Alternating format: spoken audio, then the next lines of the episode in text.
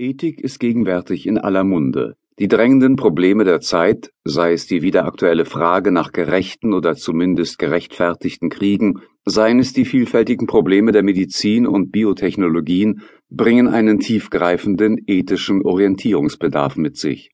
Ethik scheint sowohl von ihrem Gegenstand wie auch von ihrer Methodik her eine Spezialdisziplin zu sein, die uns zwar alle mehr oder weniger direkt betrifft, aber doch an Experten delegiert wird. Sie ist jedoch auch alltäglich eine, nein, unsere Lebensform.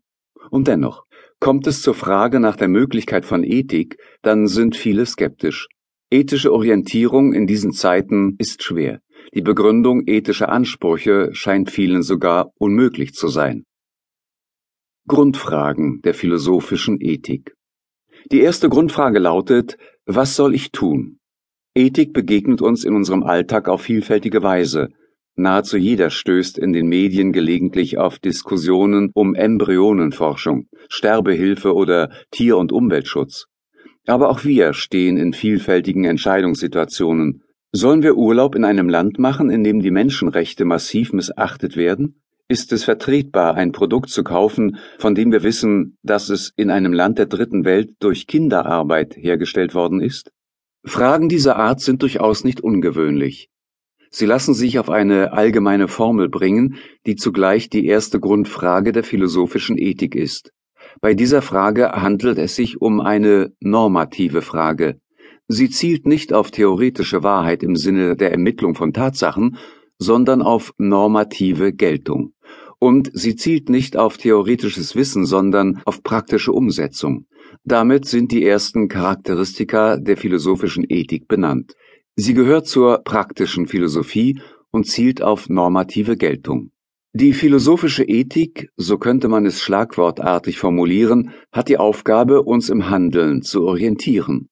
Aber unsere vorläufige Gegenstandsbestimmung ist damit noch nicht zufriedenstellend abgeschlossen. Die Anschlussfrage ist vielmehr, im Hinblick worauf ich so oder so handeln sollte. Anders gesagt, zu fragen ist, um welche Art von Normativität, um welche Art von Geltung es geht. Wer die Frage, wie soll ich handeln, in ethischer Absicht stellt, der fragt danach, ob seine Handlung im Hinblick auf das ethisch Richtige oder das ethisch Gute angemessen ist. Als Definition der philosophischen Ethik taugt diese Antwort nicht, weil sie zirkulär ist. Deshalb ist sie auch nicht wirklich informativ. Es kann vielmehr als eine der Hauptaufgaben der philosophischen Ethik angesehen werden, auf die Frage nach dem ethisch Richtigen und Guten inhaltlich konkrete Antworten zu geben. Solche Antworten können jedoch höchstens am Ende, keinesfalls aber am Anfang einer Einführung stehen. Vermutlich wird diese Frage auch am Ende nicht wirklich umfassend und befriedigend beantwortet worden sein. Wichtig sind unsere jetzigen Vorüberlegungen, jedoch aus zwei Gründen.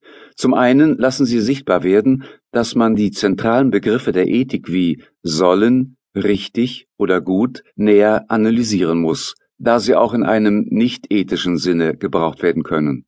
Zum anderen zeigt sich schon hier eine der zentralen Aufgaben der philosophischen Ethik, die Formulierung konkreter Antworten auf die Frage nach dem ethisch guten oder richtigen Handeln